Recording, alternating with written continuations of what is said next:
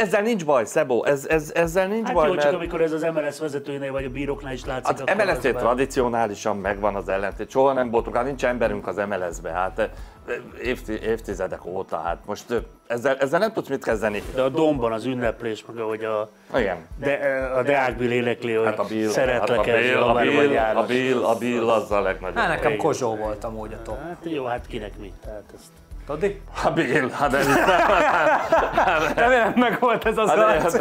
Nagyon-nagyon jó barátom Gábor, és Szucsánszki Zita pedig klasszikus alakja lett, a hűség játékosa, mert sose feledem el, hogy behívták a vezetőink és kérdezték, hogy mennyi pénzt kérsz Zizi, azt mondta, hogy amennyit adtok, mert neki a Fradi az több volt, mint egy klub.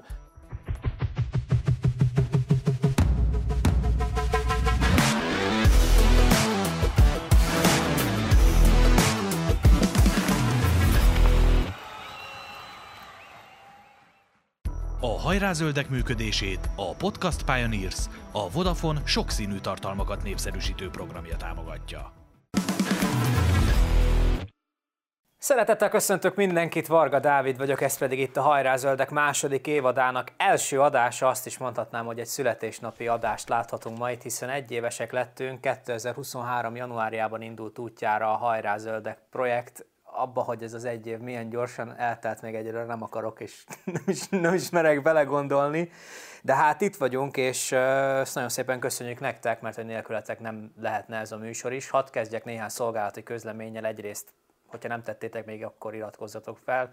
Ez segít a YouTube-nak is, minél több a feliratkozó, annál több embernek ajánlja föl az új videónkat, és annál több új fradistához tudunk eljutni ezáltal, úgyhogy tényleg, hogyha van kedvetek, iratkozzatok fel. Másrészt ott vagyunk a Facebookon és az Instagramon is, itt a Hajrázöldek oldalát keressétek. Továbbra is él, bár nem szoktuk reklámozni, de a Danabli csatornánk.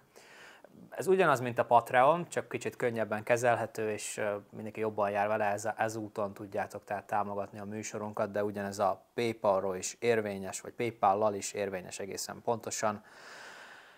Ennyit a felvezetésről. Hadd mutassam be a mai két vendégünket. Újra itt van velünk Bánki József, a Ferencváros korábbi kiváló labdarúgója. Szevasz, Dodi, örülök, hogy itt vagy. Sziasztok, jó napot és jó estét minden. Mellette pedig az Ülői 129 szerkesztője, történész Huber Szebasztián. Szia, Szebasztián! Sziasztok, boldog új évet és hajrá, Fradi! Én nem tudom, éri még, de boldog új évet. Hát az első januári adásunkról van szó. Egészség legyen! Többit összedobjuk apróba. Legyen így. És hát miről is beszélgetnénk egy születésnap adásban, ami január elején esedékes, hogyha nem egy pici évértékelésről. A műsorunk második felében majd a Hajrázöldek évét értékeljük a készítőkkel és Szebasztiánnal, az első részében pedig a már előbb bemutatott urakkal egy top 9-et láthattok meg, méghozzá a Ferencváros esztendejéről. A negatívumoktól haladunk majd az első helyezettig, ami a legfelemelőbb élmény volt, úgyhogy lesznek itt fentek, lesznek itt lentek, de hát azért több a pozitívum szerencsére. És akkor kezdjük is rögtön egy olyan kérdéssel, amit majd mindkettőtöknek fölteszek, hogyha azt félretesszük, hogy milyen gyorsan elment, de milyen volt ez a 2023-as év a Fradi szempontjából szerintetek vagy nektek? Sikeres, szép és jó lesz visszagondolni rá. Nem tudok betelni ezzel az elmúlt 10 évvel, mert ott tapicskoltunk a fekáliában, amikor kizártak minket. Nagyon nagy bajba volt a klub, és hát nem, csodálatos érzés megélni azt, hogy virágzik a Ferencváros. Szebasztián? Ugye mindig az az érdekes, igen, hogyha egy évet nézünk, akkor hát ott vannak hullámhegyek, hullámvölgyek, de amikor visszaemlékezünk, akkor teljesen más fényt kap ez az egész történet. Ugye az Ülői 129 tavaly évvégén lett 15 éves, és visszaemlékezünk, hogy 15 évvel ezelőtt melyik volt az első meccs, amiről beszámoltunk, hogy ez egy máltai túra volt még az angol korszakban, és akkor hát így láttuk, hogy milyen játékosok tűntek föl, és kemény küzdelmeket folytattunk ott ilyen máltai első, meg másodosztályú csapatokkal szemben. Azért hát ha azt összehasonlítjuk, akkor tényleg minden nap büszkén és boldogan kell járnunk, és azért néha nem árt erre visszaemlékezni tényleg, hogy honnan, hova jutottunk, mert azért a Ferencváros most egyre inkább ott van, és ha különösen mondjuk a két továbbjutást nézzük tavasszal, ahova tartozik, ugye Európa mondjuk 50 legjobb klubja között. És tegyük gyorsan hozzá, elnézést, ne haragudj, hogy közben hogy ezt már magunknak szereztünk meg. Mert mindig jönnek azzal, hogy az állami csapat, meg állami támogatás, mindenki megkapta. Mindenki, csak nem tudtak élni vele. Nézzenek körül a saját portájukon, a saját házuk táján. Mi megoldottuk. Ilyen elnökünk van, ilyen vezetőségünk van, hála a jó Istennek. Máshol nincsenek ilyen szépbéli fradisták. Mondjuk ez az állami támogatás akkor is különösen vicces, amíg valaki megnézi, hogy mondjuk a hát más klubok mondjuk mennyi jegyet, vagy mennyi mondjuk ilyen mezt tudnak eladni. Igen. Tehát, hogy mondjuk a Fradi annyi mezt ad el egy évben, mint mondjuk az összes többi csapat összesen, szor 10 körülbelül. Hát hallottuk a évértékelőn, hogy 1 milliárd körül van a forgalom. Óriási volt az egyetértés, a nézők és a két vendég véleménye alapján is. A legnegatívabb élmény 2023-ban a Klaksvík elleni párharc volt, annak is inkább a hazai találkozója, és annak, aki most lát először top 9-et, annak még gyorsan ide hozzáfűzném, hogy ezek a toplisták rendre nézői szavazatok alapján állnak össze, és két vendégünk véleményét is kikérjük, úgyhogy bár nyilván szubjektívek ezek a listák, de azért az objektivitás felé közeledünk azáltal, hogy most is több száz beérkező szavazat érkezett. Szóval 0-3 Ferencváros Klaksvík. Azért azt sejtettük, hogy a Fradi pályája nem lesz végig felévelő. Itt most beszélek arról, hogy ugye BL csoportkör, Európa Liga csoportkörök. Az sejthető volt, hogy be fog jönni egy-egy botlás, nyilván arra nem számított senki, hogy épp a Klaksvík ellen fog ez bekövetkezni. Az egyik legfontosabb meccs volt ez a Klaksvík, és sajnos olyan helyzetben volt a csapat, hogy az egész tavaszi szezon elment, és akkor már voltak olyan jelek, hogy igen, nincs meg az az egység, ami a Fradinál kötelező. És egy játékos, egy futballista pontosan tudja, hogy ez egy közösségi játék, tehát egy erős csapatszellem kell, és ez nem volt meg a Fradinál. Botrányos volt az a meccs. Az olyan botrányos volt, hogy se szervezettség, se tudatosság. És ráadásul nekem Csercseszom nagyon jó benyomást tett az első időszakban. Azonosult a klubbal, egy igazi oszét vagabundnak tűnt, és tartotta is az öltözőt nagyon keményen. Aztán egy idővel már úgy visszaszólogattak neki a játékosok, és elsősorban a külföldiek. És már elvesztette az öltözőt. És ez markánsan jelentkezett a Klaksvík elleni meccsen. Az meg kell, hogy mondjam, az nem is merek visszagondolni rá. Olyan rossz érzem, napokig a betege voltam annak a meccsnek. És hát nagyon sokat veszített a klub, a szurkolótábor, a csapat. Hagyjuk is. Azért is kérdeztelek téged először, mert ugye Szebasztiánnal itt már beszélgettünk a top 9 legkínosabb ferencvárosi nemzetközi vereségekről all time, tehát történelem során. Az első helyre került ugye ez a Klaksvík elleni mérkőzés. Itt most Dodi szavaiból is, meg utána is a visszajelzésekből, az elemzésekből picit úgy érzem, hogy ezt így most akkor Csercseszov nyakába vartuk, és akkor ez így meg is oldódott azzal az egész, hogy mondjuk úgy elküldtük. Hát azért az látszott, hogy itt már valamit változtatni kell, tehát én azt gondolom, hogy azért nem csak az ő nyakába lehetett és kellett ezt varni, hiszen volt egy olyan hangulat, ami szintén nem segítette elő azt, hogy itt nyerjünk kicsit, ugye ez a lebecsülése volt a ferőrieknek, akik aztán utána persze megmutatták más csapatokkal szemben is, hogy messze nem szabad őket lebecsülni, és egyébként ha a magyar válogatottra vagy a Fradira nézünk, ugye erről is volt már szó, azért a futball ezért csodálatos, a modern fociban is még ezért lehet megtalálni lelkesítő dolgokat, mert igen, ez az a sport, ahol egy kisebb csapat legnagyobb eséllyel tud meglepetést okozni. Nyilván egy nagyon tudatos játékot játszottak eredménnyel, de abszolút egyetértek Dodival, ha mi ez normálisan állunk hozzá, és legalább az első meccs után észbe kapnak a játékosok, vagy észbe kap az edző, hogy ez így nem működik, akkor más eredmény született volna. Valóban ott a végén, mert ez minden edzőnél nagyon érdekes, én nyilván nem vagyok szakember, de amikor már azt látod, talán ez ami nekem így mióta így kicsit közelebbről, mármint olyan értelemben, hogy ülői szerkesztőként közelebbről látom a csapatot, ez egy intőjel, amikor egy edző elkezd kapkodni, egyik pillanatra a másikra, egyik napra a másikra. Nyilván vannak olyan edzők, akik szeretnek váratlanok túlzni, de amikor látod benne a kapkodást, látod, hogy nem bízik magában sem, hiába mutatja kifele ezt a képet, akkor érzed, hogy ott már baj van. Nem volt már meg, hiába nem tudott kikerülni a csercseszobot. Nem varod a nyakába, de nem tudott kikerülni egy edző. Sajnos Stöger is túl liberális volt az öltözőhöz. Tehát itt kemény. Eleinte meg volt a tekintélye Csercseszónak, aztán ez... De én pont ezért kérdeztem, tehát hogy a keretmagja az gyakorlatilag már Stögernél is megvolt, és akkor ezek a srácok már a második edzőjüket eszik meg. Megették, így van. Ez így egészséges? Nem, de hát ezért kellett váltani. Na jó, igen, mondjuk a nagy edzők azt is mondják egyébként, hogy egy ilyen kudarc után az igazán fontos, hogy milyen választ ad a csapat. Hát ezt a választ azért megkaptuk, mert helyre sikerült rázódni a csapatnak. De erről majd lesz még szó itt az Európai Konferencia Ligáról, nem árulok el nagy titkot, hogy a továbbjutás rákerült a listára. Egy dolog végül nem került rá a teljes listánkra, de szeretnénk, hogyha beszélnénk róla, mert a szurkolóknál ott volt Máté Csaba esete, ami akkora vihart kavart egyébként, meg olyan érzelmeket gerjesztett, ami egyrészt nem pozitív, mert hogy tényleg annyira ki van éhezve a fradi publikum, hogy egy magyar edző legyen és sikeres legyen a csapat vele, hogy nyilván ennek a másik oldalát megszenvedtük, amikor el kellett őt küldeni. Hogy emlékeztek ti erre vissza? Most nyilván utólag talán mondhatjuk, hogy Stankovics azért bejött. Abszolút, de ne felejtsük el, hogy volt Kubatov Gábornak egy kijelentése a magyar futballnak a morális helyzete, az edzői morális helyzetről.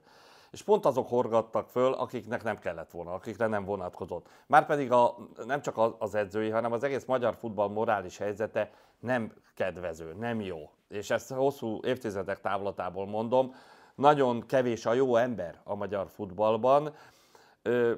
És sajnos Máté Csaba is ennek a levét itta meg ennek a megítélésnek, mert a Fradihoz nagyon jól indult, és nagyon jó, és nagyon látványosan is. Tényleg gólerősen futballozott a csapat, nem véletlen, hogy idővel a szurkolótábor is megszerette Máté Csaba tevékenységét, aki hűséggel szolgálta a Fradit, és a Fradi emelte meg tulajdonképpen Csabát is. Tehát ha nincs a Fradi, akkor a Csaba megítélése sem kerül középpontba. Magasabb szintet szeretett volna a klub edzőként képviselni, és ezért esett Stankovicsra a választás. Meggyőződésem, hogy Csaba jár közénk az öreg fiúkba, tehát ő közénk tartozik. Sőt, jégkorong meccsen láttuk legutóbb. A Fradi hoki meccsen is. Hoki meccsen is ott volt, látták, így van. Igen, Fradi hokira is jár, így van. De azért azt hadd tegyem hozzá, különösen azoknak, akikről a Dodi beszélt, hogy itt fölhorgattak meg, mondogattak dolgokat. Ahogy korábban a Marco Rossi, most is a Máté Csaba is, szóval nem nagyon kapnak ők. Tehát, hogy elmondják, hogy a magyar, igen, és hogy miért mondott a Kubatov Gábor ilyet a magyar edzőkről. Hát bocsánat, Marco Rossit annak idején kikereste meg, miután a Honvédben, senki nem kereste meg Magyarországról. Máté Csaba se ül most. Cordella nevű üzletember. Igen, de miután már Honvéd a bajnok lett, utána nem kapott Magyarországról ajánlatot. Bizony. Máté Csaba most se ül. Hát igen, már megvan az a 10 név, akit ugye pörgetni. Igen, és akkor ugyanazokat látjuk, ugye, hogy a rulatkerék épp kit dob ki. És hát, akkor de pont a jó emberekről beszél a Szabó, ezekből van kevés. Egy Marco Rossiból, hát a legutolsó stábtagnak is tudja, hogy mi a családi problémája, mert látja rajta, mert érdekli az embereket. Sajnos a magyar futballban munkakönyv érdekel a legtöbb embert. Ez a baj. Hallottam a rulatkeréket, ne aggódj. Valaki értette a poént, Szebasztián, reméljük, hogy többen is így lesznek majd ezzel. Maradjunk a focinál, de menjünk tovább a 8. helyezettünkhöz, vagy a 8. helyezett emlékhez. Még mindig a negatívumoknál tartunk természetesen, a Fradi tavaszi botladozásáról lesz most szó. A Leverkusen elleni kupa párharccal együtt 8 vereség, 1 döntetlen és 4 győzelem volt a mérleg, mert ugye a leverkuseni meccset beleszámítva és onnantól kezdve 8 vereség, 1 döntetlen, 4 győzelem, ez azért finoman szólva is nevezhető botladozásnak. Milyen jó ugye, Szebasztián, hogy itt február táján talán a legendás Fradi tavaszokat elevenítettük föl együtt, és beszéltünk róla, hogy akár majd ez is milyen jó lett. De hát tényleg, mert ugye kupa tavasszal indult, tehát hogy minden adott volt ahhoz. Semmi nem volt adott ahhoz, hogy ilyen botladozás jöjjön. Vagy hát emlékezetes volt, tehát ebbe igazunk lett, tehát emlékezetes lett. Ugye ott látszódott, ugye erre azért utaltunk akkor is, tehát a Leverkusen meccs felvezetőjében erre emlékszem, hogy egy kicsit azért túl lett, úgy mondjam, hogy ebben a divatos szóval élőek hype-olva ez a Leverkusen meccs, illetve az egész lehetőség, ami esetleg nekünk az Európa Ligába adott, és ez kicsit a játékosok fejét is megzavarta, és nyilván ilyenkor az edzőnek lett volna az a feladata, hogy akkor megtalálja azt, hogy ki az, aki hadrafogható, és aki képes az NB1-ben jól teljesíteni.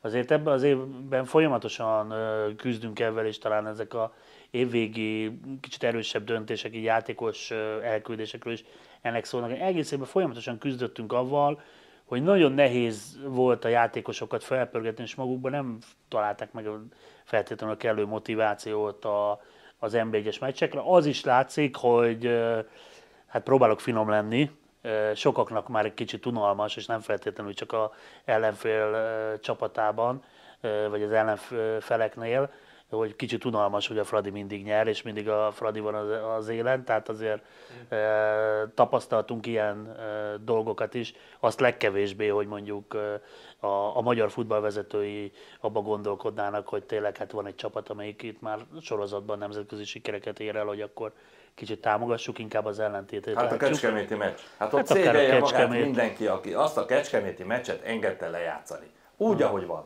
Hát először is nem pattant föl a labda. Én nem láttam egy patást. Már pedig a szabály az, hogy innen a játékvezetőnek le kell pattani a kézig. Hogy pattanjon vissza. És a nemzeti ügy volt. Mert a Dibusz meg a Botkaut meccséről, a Montenegro meccs előtt, és ott Marco Rossi is a lelátón. Tehát azt nem szabad lett volna azt a meccset lejátszani. Én azt gondolom, hogy amit a gazdag kimondta, az többet mondott ki, mint amit ő gondolt, amikor azt mondta, hogy a Paks meccs kapcsán, hogy mindenki, aki nem fradista, az a Paks mellett áll. Hát ezt látjuk. Igen, nem, ezzel nincs baj, Szabó, ezzel nincs baj. Hát jó, csak amikor ez az MLS vezetőinél vagy a bíróknál is látszik, az akkor az már... tradicionálisan megvan az ellentét. Soha nem voltunk, hát nincs emberünk az MLS-be. Hát, évtizedek óta, hát most ezzel nem tudsz mit kezdeni. Ezzel meg is küzdöttünk, ebben nőttünk föl, te is, én is. De viszont van egy 2 millió szurkoló táborunk, mi azzal foglalkozunk, aki szeret minket, nem azzal, aki nem.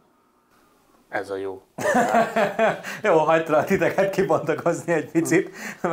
Félve is kérdezem meg, hogy nekem mi maradt meg a tavaszban, hogy a kecskeméti meccs az most már a másik szezon.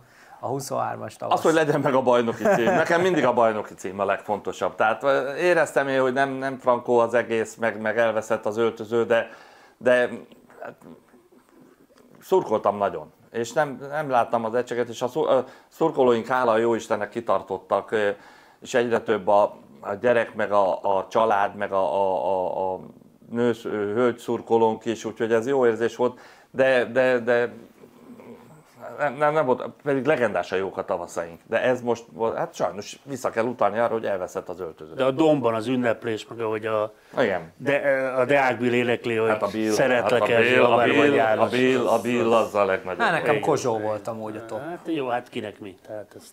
Tuddi? Hát Bill, hát ez nem meg volt ez az arc. Én nem bántok senkit, de nyilván, amikor a Deákbil elénekli ott egy Fradi bajnoki ünneplésen, hogy csapat csak egy van a Ferencváros, a legnagyobb a Bill. És bevallom, nekem a régi nagyok, a Komár Laci is eszembe jutott, meg főleg Pályerőcsi, aki a régi előadó művészek közül az egyetlen volt talán, aki mindig a 13-as szektorban megvette a bérletét, és minden meccsen ott volt, hihetetlen. És a Kós János. Hát Kós Aracki, persze, ők is, igen, meg még sokan mások, akikről nem is tud a közvélemény, de a Pályerőcsi meg a Komár Laci volt akik mindig ott voltak a szurkolók körében. Most hát, hogyha ide kattintatok a YouTube-on hogy is vagyunk ide talán a nevünkre, akkor a videók között megtaláltuk azt a top 9 részt is, amiben ilyen nevekről beszélgettünk, a Fradi híres szimpatizánsairól. Költők, írók, zenészek, színészek, sok szakma képviselője volt, akiről beszéltünk. Légy a Hajrázöldek együttműködő partnere, vagy tartozz támogatóink közé.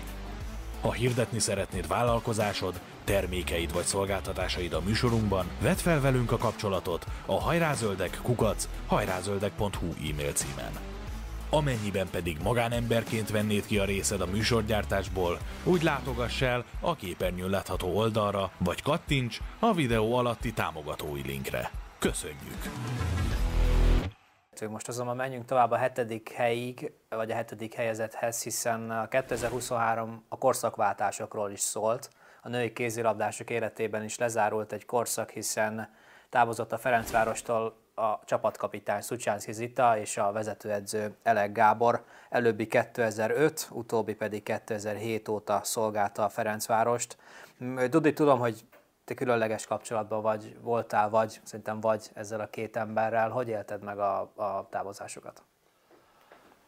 Hát úgy, ahogy a dalnok Jenőjét. Tehát előbb-utóbb minden elmúlik egyszer, minden a végéhez ér, minden december új májust ígér. Nagyon-nagyon jó barátom Gábor, és Szucsánszki Zita pedig klasszikus alakja lett, a hűség játékosa, mert sose feledem el, hogy behívták a vezetőink, és kérdezték, hogy mennyi pénzt kérsz Zizi, azt mondta, hogy amennyit adtok, mert neki a Fradi az több volt, mint egy klub. Ott voltunk Debrecenben is, amikor szinte egyedül nyerte meg azt a meccset, és bajnokok is lettünk vele. Hát Gábor pedig egy olyan Fradi dinasztia sarja, és olyan hűséggel szolgálta a klubot, amit tényleg csak könnyes szemmel tud az ember felidézni. Ráadásul én az édesanyjával, Potyikával fantasztikus kapcsolatban voltam. A Fradi régi ajándékboltját ő vezette, minden nap bementem hozzá, mert árad belőle is a fradizmus. Gyula bácsiról nem is beszélve, akiről az arénája van nevezve. Tehát ez egy nagyon nehéz döntés volt, és nagyon nehéz volt valószínű Gabiéknak is ezt elfogadni, de az életrendje az, hogy 15 év. Tehát a dalnoki Jenőné is pont ez volt, és nem véletlen, hogy a Jenő bácsi jutott eszembe, tehát ez a korszakváltás valahol időszerű volt. Lehet, hogy nem most, lehet, hogy egy éve később, de előbb-utóbb ennek be kellett következnie, és csodálatos dolog, amilyen méltósággal viseli Elek Gabi is, meg Szucsánszki Zita is, de ők is tudják, hogy a sorrendet nem lehet megfordítani. Első a klub, második a csapat, és utána jön az egyén. Szebasztián, nagyjából ugyanez lenne a kérdés. Hát, szerintem, ugye én néha ilyen kilátástalan küzdelmet folytattam néhány emberrel, aki így az elmúlt években a Gáborról elég méltatlanul nyilatkozott volt, ez szerencsére kisebbség volt. De hát ő gyakorlatilag hétfőn a legrosszabb, vasárnap a legjobb edző volt, és utána fordítva. Azért nézzük meg, hogy milyen körülmények, meg milyen körülmények között kezdett el dolgozni, dolgozott évekig pénztelenségben, vagy utána egy világválogatottal szemben azért minden évben tudott valami trófeát szerezni a Fradinak, tehát ez egy óriási dolog. Én ezt mind zárójelbe tenném, szerintem ahogy viselkedett a távozása után, ami ugye ezt mondhatjuk, hogy bizonyos szempontból úgy azért mondhatjuk, hogy kényszerű távozás, mert ugye ő egy évvel később szeretett volna távozni. De ahogy viselkedett utána, na talán az nyitotta föl sokak szemén, hogy mekkora fradista, hogy amikor behívták mondjuk a tévébe, amikor botladozott a csapat, és akkor ő volt az, aki azt mondta, hogy nem lehet fejeket követelni, bizony, időt kell adni, tehát hogy vagy akár a Hajrázöldek műsorában, ugye, amikor beszélgettél vele Párkányban. Tehát tényleg, miközben egy hihetetlenül impulzív ember, de egyszerűen árad belőle az, hogy igen, ahogy a Dodi is mondja, ő pontosan tudja, hogy ő hova tartozik, és hogy van a Ferencváros, és akkor ő annak a jó értelemben tényleg szolgálja, és hogy ha most egy kicsit hátra kell lépni, attól ő még ugyanúgy ennek a családnak a része marad, és az is tehát családtag lesz örökké, sőt egy nagyon meghatározó tag, akinek a véleményére nem csak a kézilabda, hanem a fradizmus, vagy akár a magyarság ügyeiben is érdemes hallgatni. És ha ő nincs női kézilabda.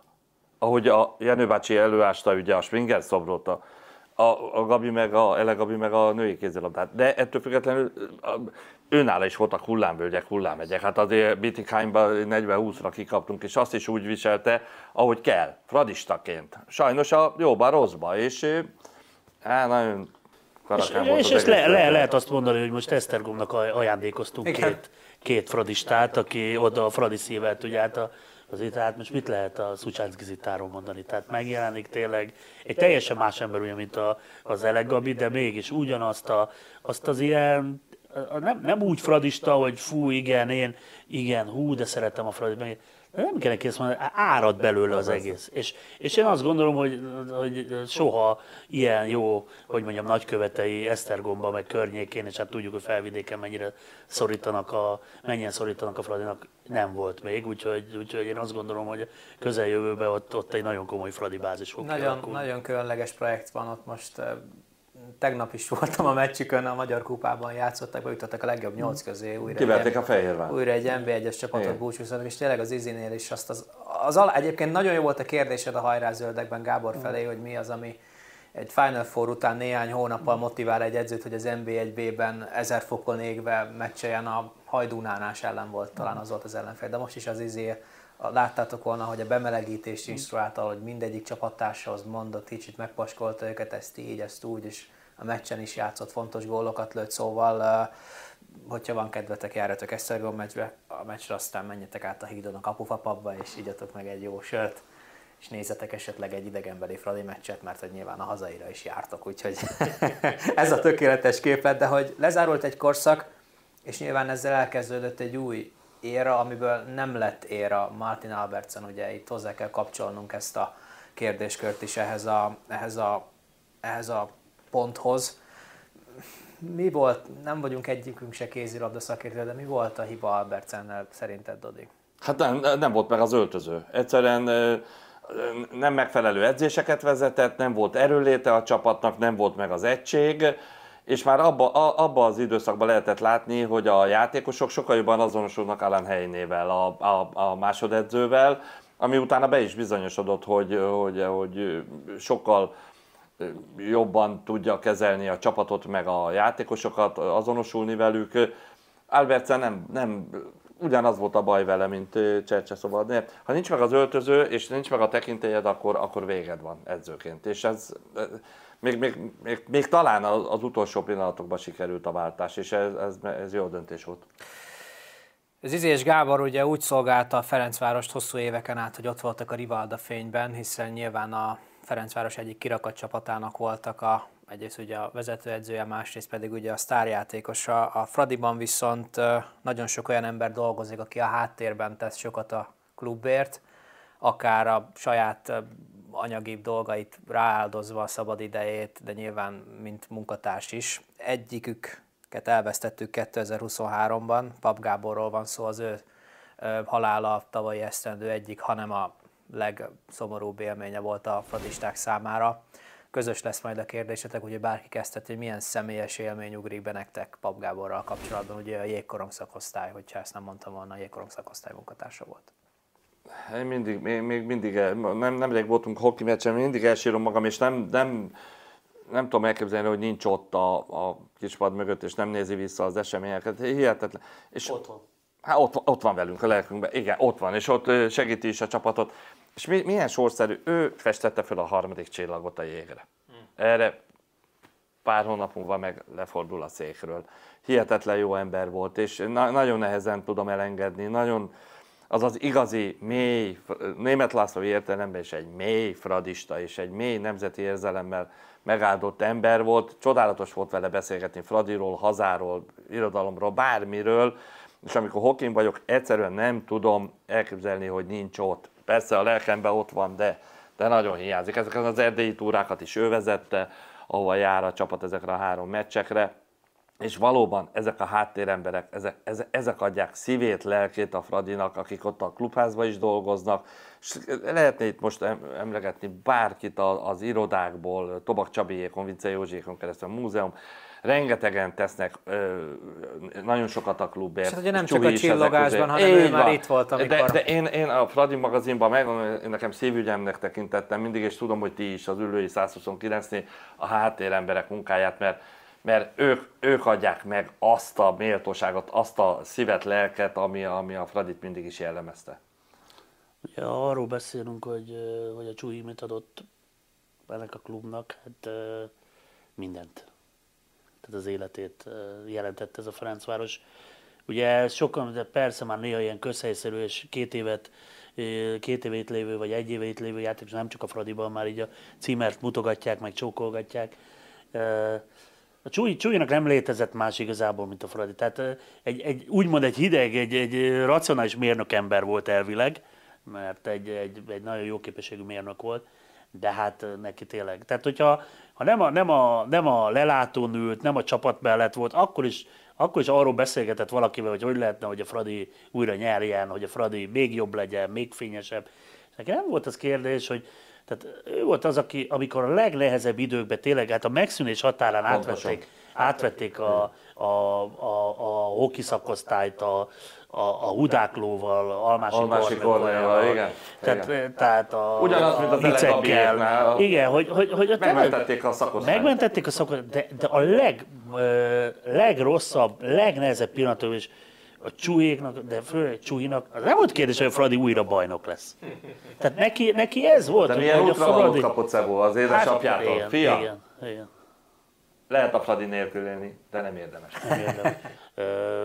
Egy pótolhatatlan veszteség nekem az évben, nem csak a Fradit belevéve is a legdöbbenetesebb és a legszomorúbb élmény, amikor este megcsörrent a telefonom, és közölték velem ezt a mai napig felfoghatatlan. És jellemző, hogy másnap a gyertyagyújtásnál az újpestiek is ott volt a Kancsi Jani vezérletével, sőt a szövetség is, mert azért nem csak a futballszövetség, a hoki szövetség sem kebel barátunk, de jellemző, hogy meggyászolták. A 6. és az 5. pontunknál a negatívumok mellé pozitívumot is tudunk állítani. A jégkorong csapatnál is itt ugye már említetted, hogy Csuhi is megélte a 3. csillagot, hiszen ugye ez is 2023-ban történt, hogy bajnok lett a csapat. Az Erste Ligát is majdnem megnyerte. Neked mi ugrik be erről a hoki évről? Hát ott voltunk a közelébe, 3-1-re vezettünk, és onnan, hát utána már, amikor megfordították a székelyek a meccset, utána már másnap mentünk ki Székelyföldre, akkor már csoda kellett volna. Kudarcként is élem, meg nem is, de inkább kudarcként, mert egy fradista az utolsó pillanatig bízik abba, hogy megvan a bajnoki cím, de ettől függetlenül nagyon szerethető, tökös csapatunk van, és most is nagyon jó csapatunk van, és nagyon bízom a bajnoki címbe. Annyit hagy tegyek hozzá, hogy ahogy a Csercsaszovnál szóba került, hogy tudja egy edző a kezelni úgymond az egyéniségeket, vagy akár egy mélypontot, ugye 2022 végén nagyon komoly mélypontban volt a Ferencváros, és azt el kell mondani, hogy ugye a Fodor Foci az edzője a hokisoknak, szintén egy ízig végig fradista. Igen. 2023-ra, és ugye nem csak a tavaszról beszélünk, hanem most a őszi-téli időszakot, nagyon-nagyon ki tudta ebből az egészből hozni, és persze a jóval jobb, tehát azt azért hozzá kell tenni, hogy a jóval jobb körülményekkel rendelkező ellenféllel szemben buktuk el az Erste Liga döntőjét, tehát már önmagában a magyar bajnoki cím is egy nagy eredmény, és az, hogy most milyen fantasztikus sorozatokat produkálunk ősszel-télen, azért az mutatja, hogy tényleg ebből sikerült kihozni szakmai tudással, és hát ugye a Fodor Focinál is ezt el kell mondani, hogy Fradi szívvel.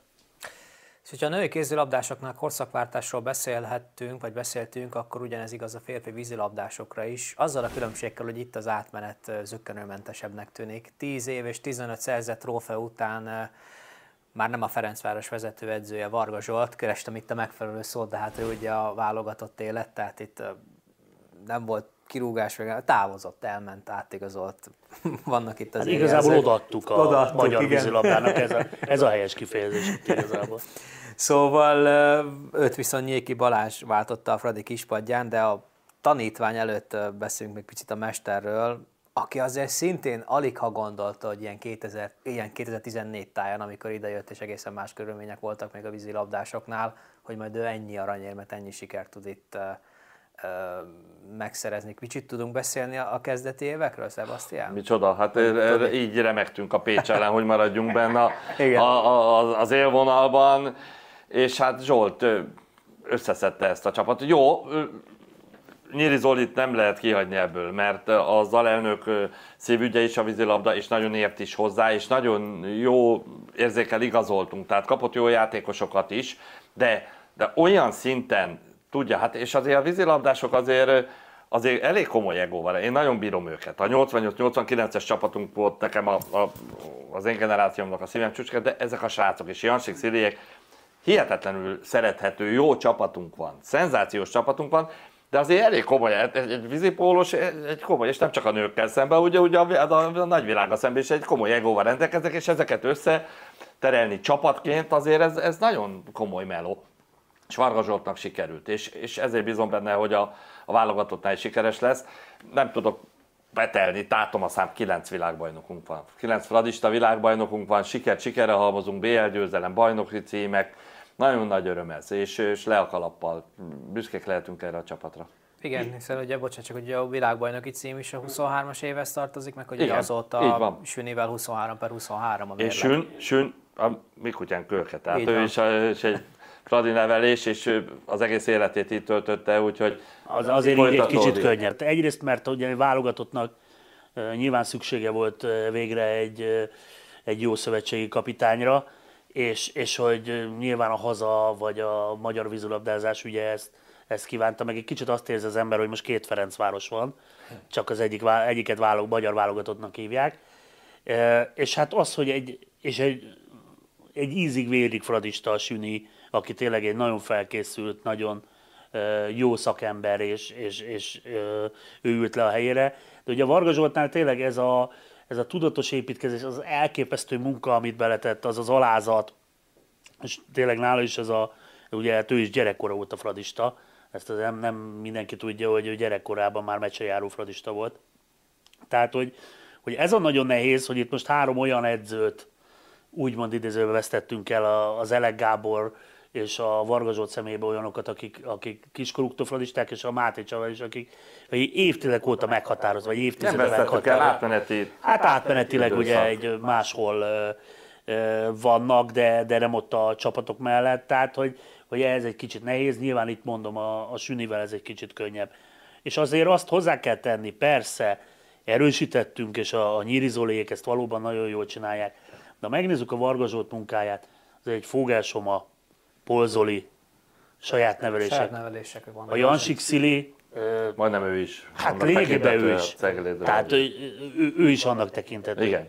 Tehát akkor nem csak arról, tehát ne arról beszéljünk, hogy itt idejöttek. És azért mondjuk akik idejöttek, azok is, hát látható, hogy milyen fejlődésen mentek keresztül, vagy amikor tényleg olyan emberek, mint aki hát nyilván Molnár Erik, Nagy Ádám. Tehát tényleg most is, akik jönnek föl, fiatalok, de ugye direkt azokról beszéltem, akik ezt hosszan megélték, hogy azért mondjuk egy Varga, aki tényleg hát azért már minden címet megnyert, és akkor itt azt mondja, hogy hát most érzi azt először, hogy milyen egy ilyen klubhoz tartozni, egy valóban nagy klubhoz, és hát ugye ez is a Fradinak egy különlegessége, hogy valóban több csapatról, több sikeres szakosztályról beszéltünk, amiknek mindeniknek megvan a maga szurkolótábora, és szerintem ez is nagyon fontos, hogy vannak olyanok, mint a Dodi, aki tényleg hát a bíró bárhol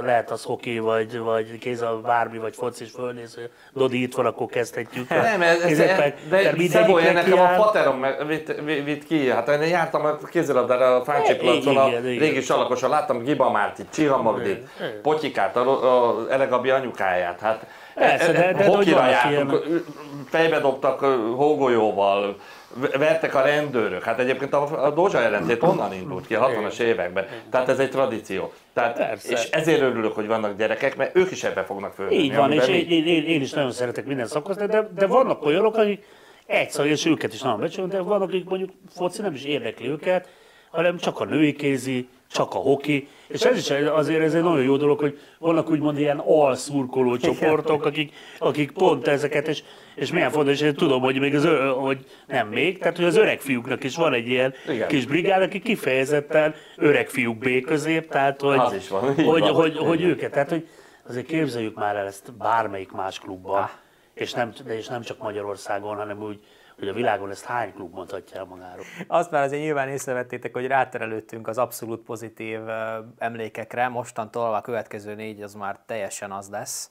Amikor gondolkodtam azon, hogy milyen szöveggel vezessen fel a 4. helyzetünket, akkor az okozta a legnagyobb fejtörést, hogy a ritkán szó melyik szinonimáját használjam, mert hogy olyat, nemhogy évtizedenként lát az ember, de talán az életében egyszer, hogy egy csapat kézilabdában a Bajnokok Ligája azon szakaszában, a negyeddöntő környékén egy hazai 6 gólos vereség után fel tud állni, meg tudja fordítani a párharcot, és ez most nem egy túlzás, hanem nézzétek meg a statisztikákat, gyakorlatilag olyan is talán egyszer fordult elő, hogy aki a hazai meccsét elveszítette, az utána idegenben meg tudta fordítani, és nem 6 gólos vereségről van szó. Tehát ez egy abszolút unikális dolog volt, ami a Fradi-Metz-Fradi összecsapáson történt a Bajnokok Ligájában. Hol voltál, Dodi, hol nézted a meccset, a visszavágót? Mert ilyen pillanatok talán megmaradnak az emberben örökre. Nem fogod elérni Dunaszerdahelyen. Tényleg? Dunaszerdahelyen. Mentünk a Dac-szlován meccsre szurkolni a csalóközieknek, és az egyik barátunk Krispeti nézte, azt mondja, gyerekek, hát 5-6-tal ez. Elkezdtünk mocorogni, hogy mi van. És utána néztük, hát én olyan ideg voltam, hogy nem mertem nézni, és hát utána haza vártuk Ferihegyen a csapatot.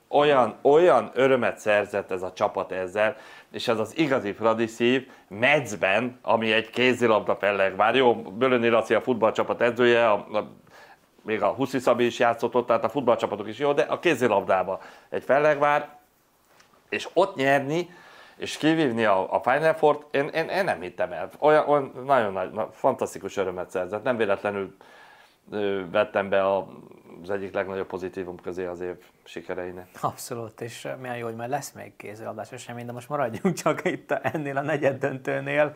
Egészen mondanám, hogy fradiszív, nem tudom, mondhatom-e, mert az is sok külföldi volt már abban a csapatban is, de itt valami történt. De nyugodtan lehet mondani, mert egyrészt ugye beszéltünk az Elek Szucsánszki párosról, de hogy tényleg azért ott többen vannak, akik ezt azért, és a Gábornál ez mindig fontos volt, hogy, és szerintem egyébként a többi szakosztálynál is ez egyre inkább látszik, tehát hogy azért a Dodi beszélt a Népliget hatásáról, azért valaki oda beteszi a lábát, vagy akár a stadionba is ugye kiviszik rendszeresen a többi sportolót a stadionba, tehát hogy itt ugye a Varga Dénesnél is ez már szóba került, tehát hogy azért ez alól nem tud magad kivonni. Hát látni kell Twitch-et, Edvist, ahogy rázendít a Fradi tábor, és így megrezzenek, és mondják is azt, hogy hát kézilabdában ilyen hangulat nincs a világon sehol.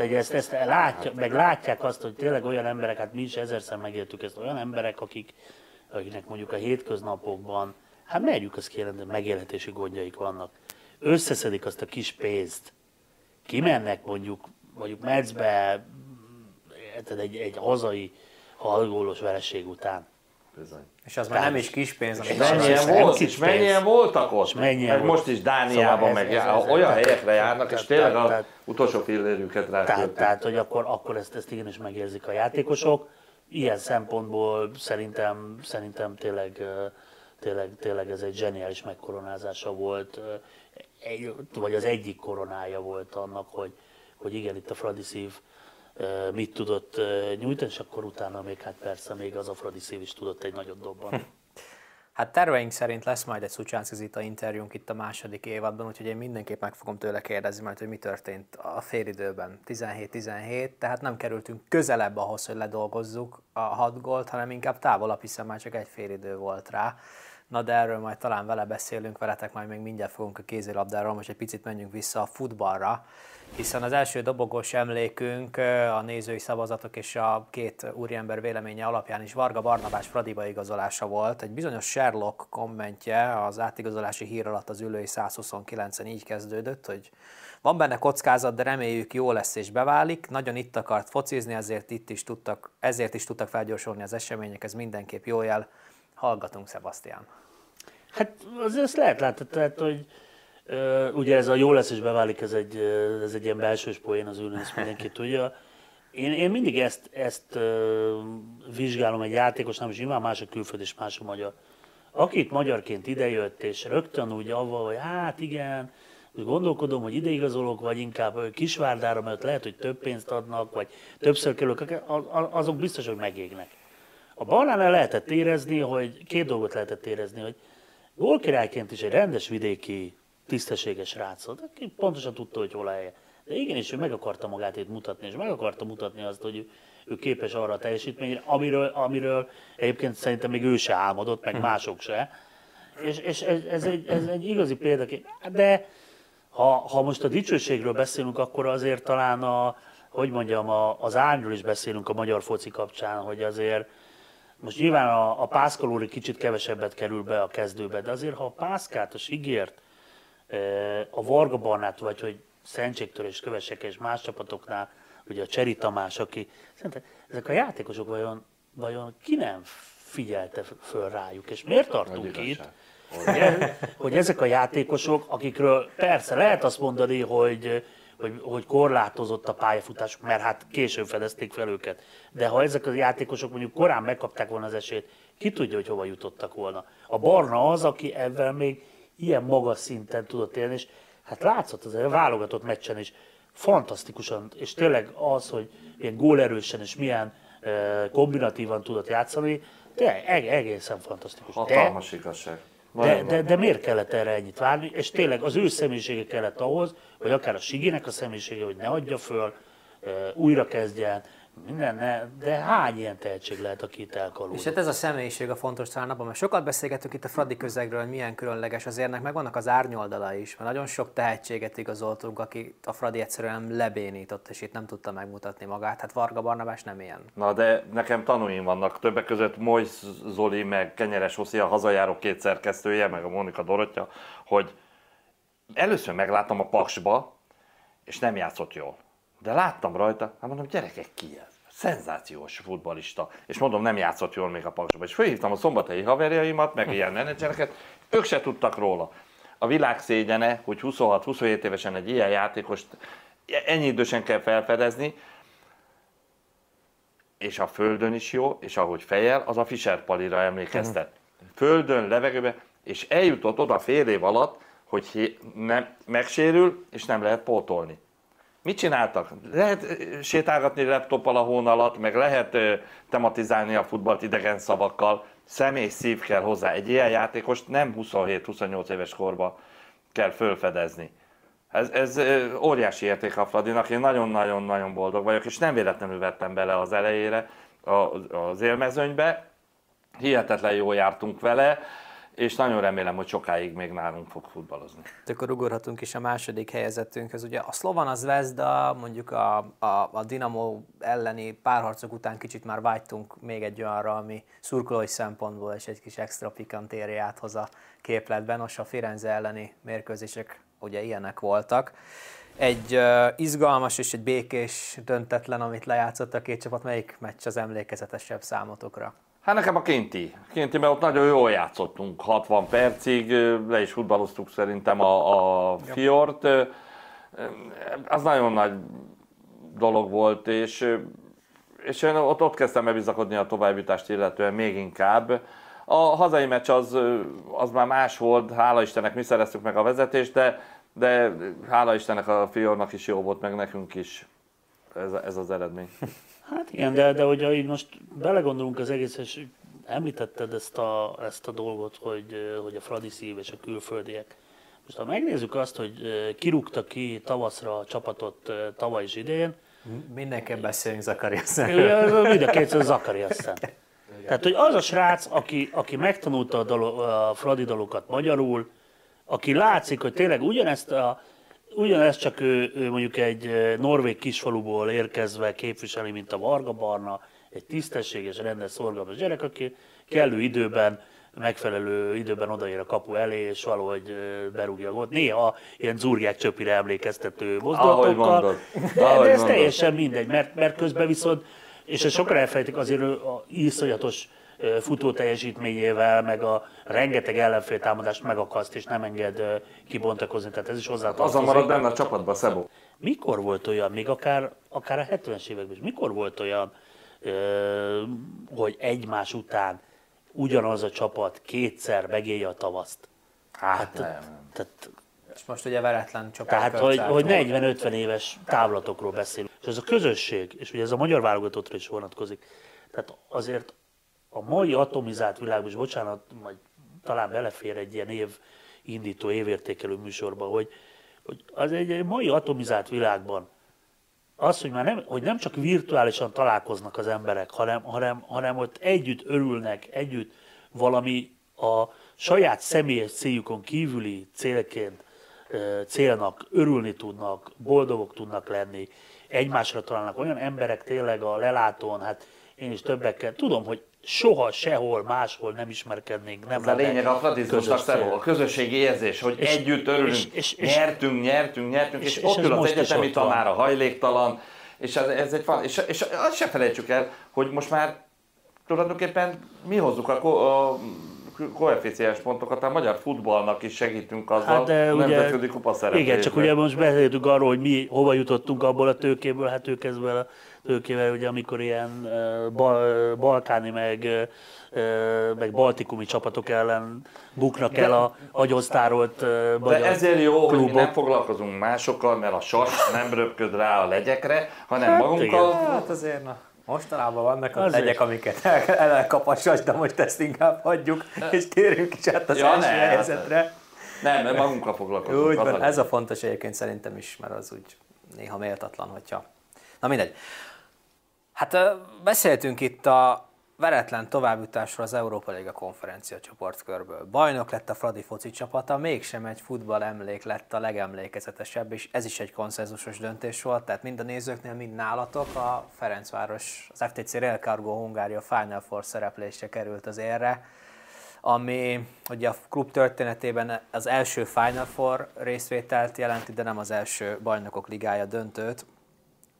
Én talán még a döntő után, bocsánat, az elődöntő után a helyszínen vagy másnap telefonon beszélgettünk, Szebasztián, nem tudom, hogy emlékszel-e, hogy kerestem a szavakat, hogy milyen fantasztikus élmény volt ez, és hogy hol helyezkedik el a ranglistán, és így félbe mondtam volna ki, hogy ez egy ilyen top élmény, de te azt mondtad, hogy ez egy top. És ha te, aki nálam jóval több Fradi meccsen voltál, mindenféle szakosztálynál ezt mondod, akkor én is bátran kimondom, hogy ez egy all-time top élmény volt. Mi maradt meg belőle? Vagy miért volt ez az? Hát minden megmarad, de hogy az az egy pillanat, amikor szóval maga az, hogy beszéltük, hogy honnan, hova jutott, egy ilyen fantasztikus, tehát mintha ezelőtt évekkel, hát el nem tudtuk volna képzelni, hogy ilyen csarnok van Magyarországon. Ez a csarnok egy magyar csapatért tele van, és az utolsó pillanatban, amikor már azt hiszed, így látod, hogy, és pont úgy rálát, mert ezért zseniális a csarnok, hogy én a másik oldalon, de tökéletesen láttam, amikor ők elhajítja a labdát, az Emi, aki szintén egy fantasztikus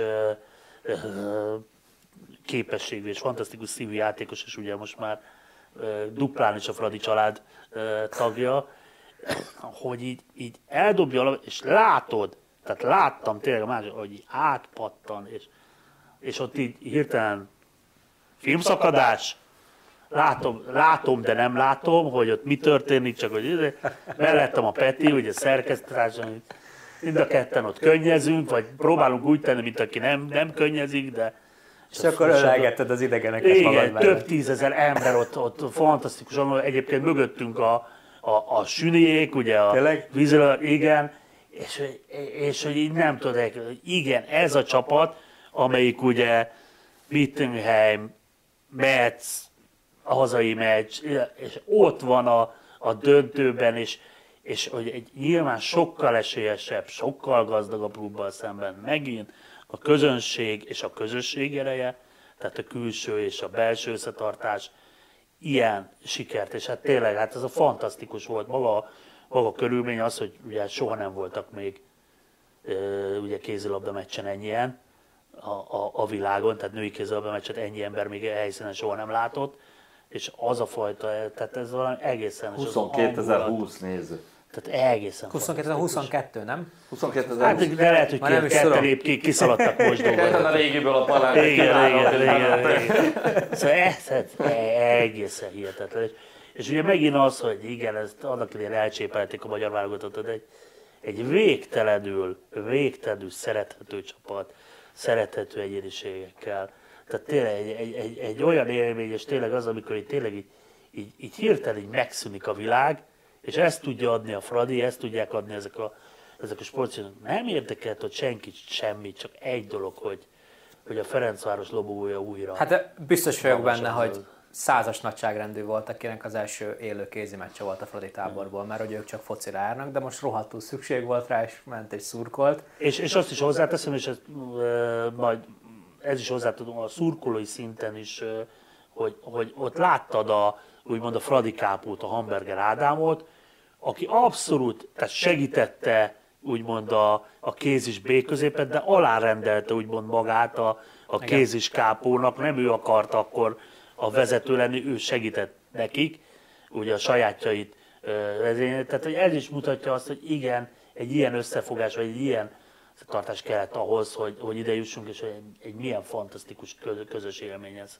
És Gábornak is említettem már az interjúban, hogy azért ehhez az élményhez valószínűleg az is hozzáadott a mi lelkületünkbe, hogy őket is búcsúztattuk egyúttal. Tehát, hogy egyfajta plusz extrát hozzáadott az egészhez, hogy tudtuk, hogy ez egy korszakváltó meccs lesz. Hát a sors is így rendelte, így kellett lennie, meg annak is, hogy nekem, én nem tudtam ott lenni a Fradi miatt. Igen. Mert hát ugye egy küldetésünk van, a Fradi öreg fiúkkal járjuk az országot, hírverő meccsen voltunk, de hát a szeretteim ott voltak, úgyhogy könnyes szemmel néztem vissza, és még hetek, hónapok múlva is fantasztikus érzés volt, és a sors így akarta, hogy a Gáborék így ezzel köszönjenek el, valószínűleg, sőt, reményeim szerint időlegesen csak. De amit a Szabó mond, ez a lényeg, a címer összeterelt 20 000 fradistát. Az, hogy egy kézilabda mérkőzésen 20 000 fradista szurkolja, egy örök élmény a csapatnak is, a lányoknak is, megemelte a lelkemet, és ez is mutatja, hogy a Fradi az képes össze, és ettől rettegnek. Európában is, Magyarországon is, mindenhol. Hogy olyan erős közösséget alkotunk, hogy egyszerűen nem tudják elviselni, és félnek, rettegnek, mert ugye erős a nemzeti érzés is. Várjatok, urak, még mielőtt elbúcsúzunk, és kijövök egy picit a képből, van egy merényletem ellenetek, erről nem beszéltem egyik őtöknek sem. Most ugye 2024-et értékeltük, szóval szeretném, ha egy picit jósolnánk 2024-re is, a borítékban találtak egy 3 kérdést tartalmazó. Szeretem a borítékokat, régen abba kaptuk. Igen, műsor után kapjátok a másik borítékot. A pénztárosunk a Pádár Kati volt, és mindig mondtuk neki, borítékolható a siker.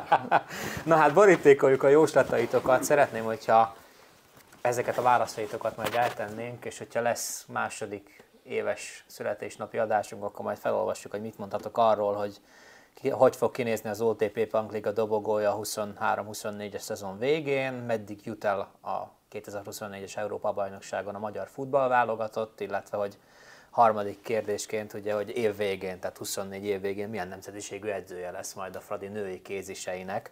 Úgyhogy kérlek, ezeket így titokban töltsük ide, nem mondjuk el, hogy mit válaszoltak. Mert akkor veszi a kamera, és akkor majd mindenki látja meg. Majd szépen ott elköszönöm. Miközben írogattok, én addig elköszönöm. Transzparens a történet. Te itt azt gondolod. Na, még az urak válaszolnak, addig esetleg ti is írjátok meg a tippjeiteket erre a 3 kérdésre. Mi még folytatjuk a műsort, úgyhogy ne menjetek sehova. Egy fantasztikus viss, és újra itt vagyunk.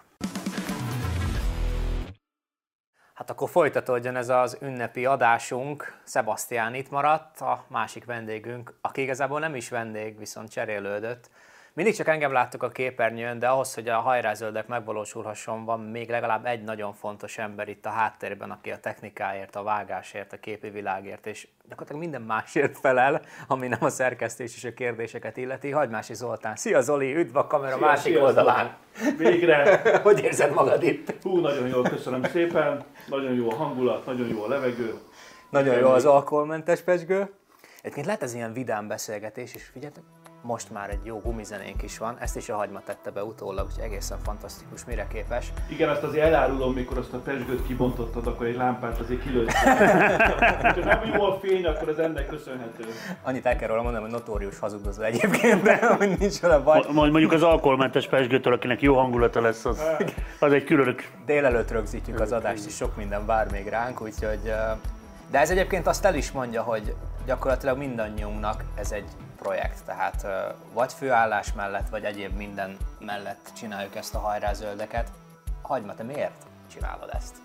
Ugye a nézők nem tudják, hogy mi együtt dolgoztunk előtte a Ferencvárosi tévénél, és ott már csináltuk ezt a műsort, vagyis ehhez egy nagyon hasonló műsort, és mikor mi eljöttünk a televíziótól, akkor folyamatosan egyeztettünk arról, hogy ezt folytatni kéne, a Fradihoz kötődő hűségből, szeretetből, tiszteletből, rajongásból, és abszolút adta magát, hogy megcsináljuk és folytatjuk ezt a műsort. Én azt gondolom, hogy a legfontosabb szerintem az, ami az ülőinek ugye most már 15 évet is végigkísérő, hogy erre van igény.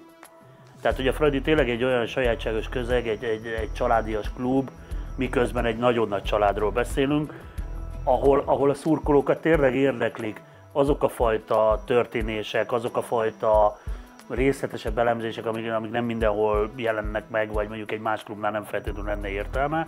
És ami nekem mindig egy ilyen külön, úgymond küldetés vagy misszió, hogy megmutatni azt, hogy és én ezt szeretem többek között a Hajrázöldekből, hogy itt azért lehetőség van arra, hogy megmutassuk azt, hogy itt azért a Fradi történelme, vagy akár a jelene milyen kincseket rejt. Tehát részben milyen személyiségeket, vagy milyen olyan történeteket, amik teljesen egyedülállóvá teszik ezt a klubot Magyarországon, de azon kívül is. És akkor reméljük, hogy ez a 2024-es esztendő is majd a Hajrázöldekről fog szólni, egyrészt a Fradi berkényből, mert nyilván tudjuk mi, hogy egy nagyon pici pont vagyunk ebben a csodás klubnak az életében, de egy picit, ha még visszakanyarodunk 23-ra, egy közös kérdés nektek, nem tudom, hogy olvastátok-e a Facebook oldalamon, az év végén kicsit megpróbáltam kiválasztani az 5 kedvenc pillanatomat, vagy az 5 kedvenc műsoromat. Neked, Hagyma, volt valami olyan momentum, ami rögtön beugrik neked az első évről? Akár ilyen belsős is lehet, mert nekem van egy tippem. Hogyne lenne. Hát két abszolút kedvencem van. Az egyik, hogy a nézők valószínűleg nem tudják, de a felvétel után mi mindig elmegyünk ebédelni. És volt egy eset, mikor Csank János is csatlakozott hozzánk az ebédhez, és azok a sztorik, történetek, amiket ott elmesélt, hát sajnálom, hogy ott nem volt egy kamera. A másik ilyen történet azok a felvidéki forgatások, az szerintem egy nagyon jó misszió a műsor kapcsán. Az a szeretet, az a plusz, amit mi is, és nyilván a vendég is kapott a felvételeken, hogy szerintem ezt folytatni kéne, és akár egyéb elcsatolt területekre is így elvinni a műsort és beszélgetéseket rögzíteni. Hú, de jó, hogy mondtad ezt az utóbbit, tényleg az emberek arca. Te is voltál ugye Szebasztián kétszer. Az ottani emberek arca azért az tényleg minket is úgy motivál. Most ez nagy szó, mert mit tudom én, most kit érdekel, hogy engem mi motivál, meg mi nem, de hogy tényleg ezek olyan pluszok, amik úgy arra sarkálják az embert, hogy jöjjünk és csináljuk két hetente, vagy amik ilyen időközönként éppen tudjuk. De és azért ez nem csak természetesen nagyon fontos a külhoni rész, és tényleg az embernek ott megdobogtatja a szívét, ugye nekem is ugye részben a családom ugye a felvidékről származik, de akár még az is, aki mondjuk, én is voltam mondjuk nyáron Gyulán, vagy úgy egy kicsit távolabb a budapesti forgataktól, ott akár az ülői, akár a műsor, akár a Hajrázöldek, az egy pluszt ad, mert nekünk itt Pesten, meg sokaknak nagyon sok információja van esetleg, mert a Népligetből ki szűrődik valami, vagy eljut hozzájuk valami, de aki távol van, és ezt sokszor elmondják, ez nagyon megható, hogy ez jelent kapcsolódást a Fradihoz, vagy amikor mondjuk volt futballisták, volt sportolók, szurkolók, olyanok, akikre felnézel, azok mondják azt, hogy na, hát látták, és milyen sokat jelentett nekik, ami erőt ad ilyenkor mindig, hogy ti is, ahogy látom, hogy csináljátok, hogy tényleg lelkesedésből a Fradiért, és ez nyilván az embernek egy olyan erőt ad, hogy hát nem csak én vagyok ilyen hülye, hogy vállalom ezt, és megyek és csinálom a munka, vagy az egyéb elfoglaltságok mellett úgymond a szabadidő rovására, mert tényleg ez nem csak nekem, hanem nektek is egy olyan élményt ad, ami meghatározó az életünkben. Hát srácok, kocincsunk. Először is rátok, mert hogy köszönjük szépen, hogy itt vagytok, nélkületek ez a műsor nem lehetne. Másodszor rátok, köszönöm szépen a segítségeteket, és a 23-as Hajrázöldek évre. Boldog új éve! Mit várunk 24-től Hajrázöldek szempontjából? Legalább 50 adást. Oh, mindenségét! Majdnem más mondtam. Szóval legalább olyan jó legyen, mint a tavalyi év, és talán egy kicsivel még jobb, még teljesebb, és akkor szerintem elégedettek lehetünk, és egy kicsivel még több Fradi sikerről, vagy csodálatos élményről tudjunk beszámolni. Urak, köszönöm szépen még egyszer, hogy itt voltatok, és hogyha már a köszöneteknél tartunk, akkor néhány embert még mindenképp szeretnék megemlíteni. Egyrészt nyilván titeket újra, nézőket, nélkületek nem lenne Hajrázöldek, másrészt Zajti Balázs, aki segített nekünk a arculat megalkotásában, például az új intrónkat is ő csinálta, vagy ő újította föl, köszi szépen Balázs. Béres Gábor továbbra sem akart szerepelni, ő a fotósunk, nagyszerű felvételeket készít nekünk a Facebook és az Instagram oldalunkra. Annyit megígértetek vele majd, hogyha lesz 2 éves születésnapunk és egy hasonló kocintás, akkor már őt is meggyőzzük arról, hogy üljön be ide mellénk. Úgyhogy nagyon szépen köszönöm azoknak az embereknek, azoknak a fradista vállalkozóknak, akik a műsor elején támogattak minket, akár hosszabb, akár rövidebb ideig. Így Sass Sándor nevét mindenképp meg szeretném említeni, illetve Pokorni Tibor Pokiét, a Kapufapad tulajdonosáért, akinek egyrészt boldog születésnapot kívánok, másrészt pedig köszönöm szépen az együttműködést, vagy hát köszönjük szépen már, hogy ez egy közös projekt. Na ennyit, többet már nem dumálok, 2 hét múlva újra találkozunk, egy jó kis interjúval készülünk nektek. Visszaemlékezés szurkolói szempontból ennyit árulhatok el. Szevasztok!